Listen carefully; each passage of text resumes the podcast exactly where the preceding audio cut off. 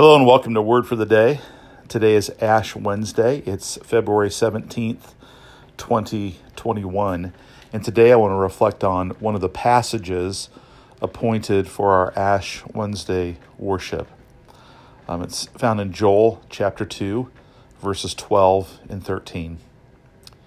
Here's what it says Yet even now, declares the Lord, return to me with all your heart with fasting, with weeping, and with mourning. And rend your hearts and not your garments. Return to the Lord your God, for he is gracious and merciful, slow to anger, and abounding in steadfast love, and he relents over disaster. So, this is a text that's, uh, in its original context, a prophetic word to Israel to repent of their idolatry and return to God with God's promise of mercy, grace, acceptance, and and actually turning away from predicted um, discipline that would come on Israel.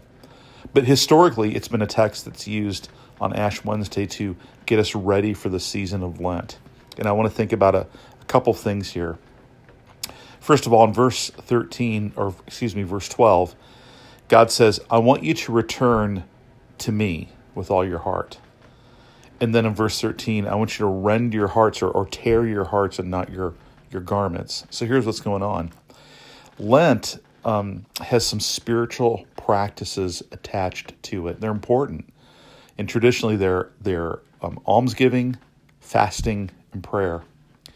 But a mistake can be made in Lent that Lent is about doing those things and somehow doing those things through our own kind of willpower and pulling us up by our bootstraps, those things change us. But that's really not the purpose of Lent. The purpose of the Lent of Lent is to return to the Lord with our heart and to open our hearts to the Lord. It's not, oh, you bad people, all you're doing is fasting. You need to open your hearts. It's remember, don't forget, you fast, you pray, you give to help you open your heart up so that you can encounter the Lord. And who is the Lord? He is the God who is gracious, merciful, slow to anger, abounding in steadfast love. In that phrase, steadfast love is from the Hebrew hesed, which means this unrelenting loyalty and commitment to you and to your good that comes from God.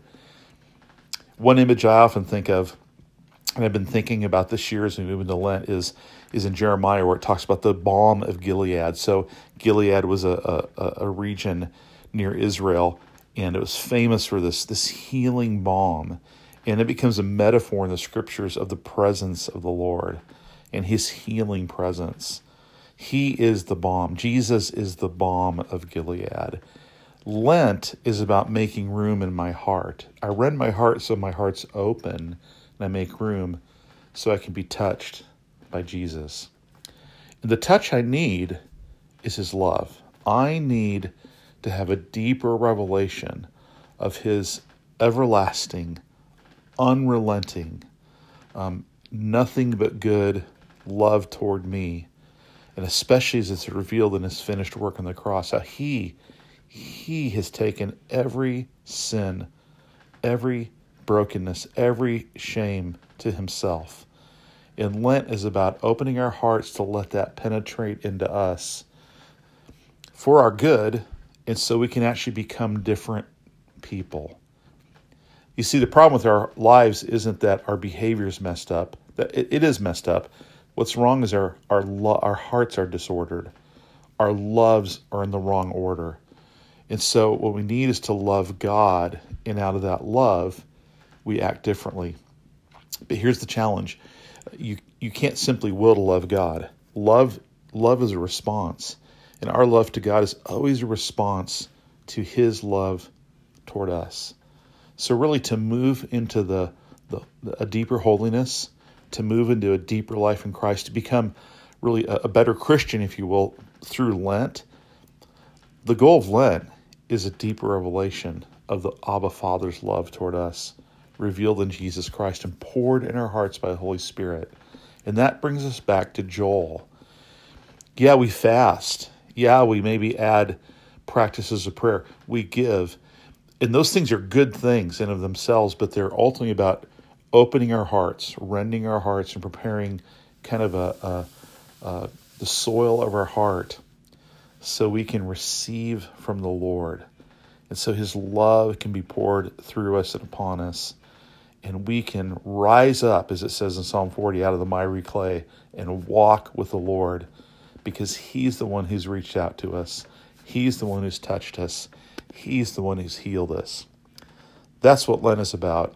And I really want to encourage you, invite you, and invite you to enter in to its depth of meaning.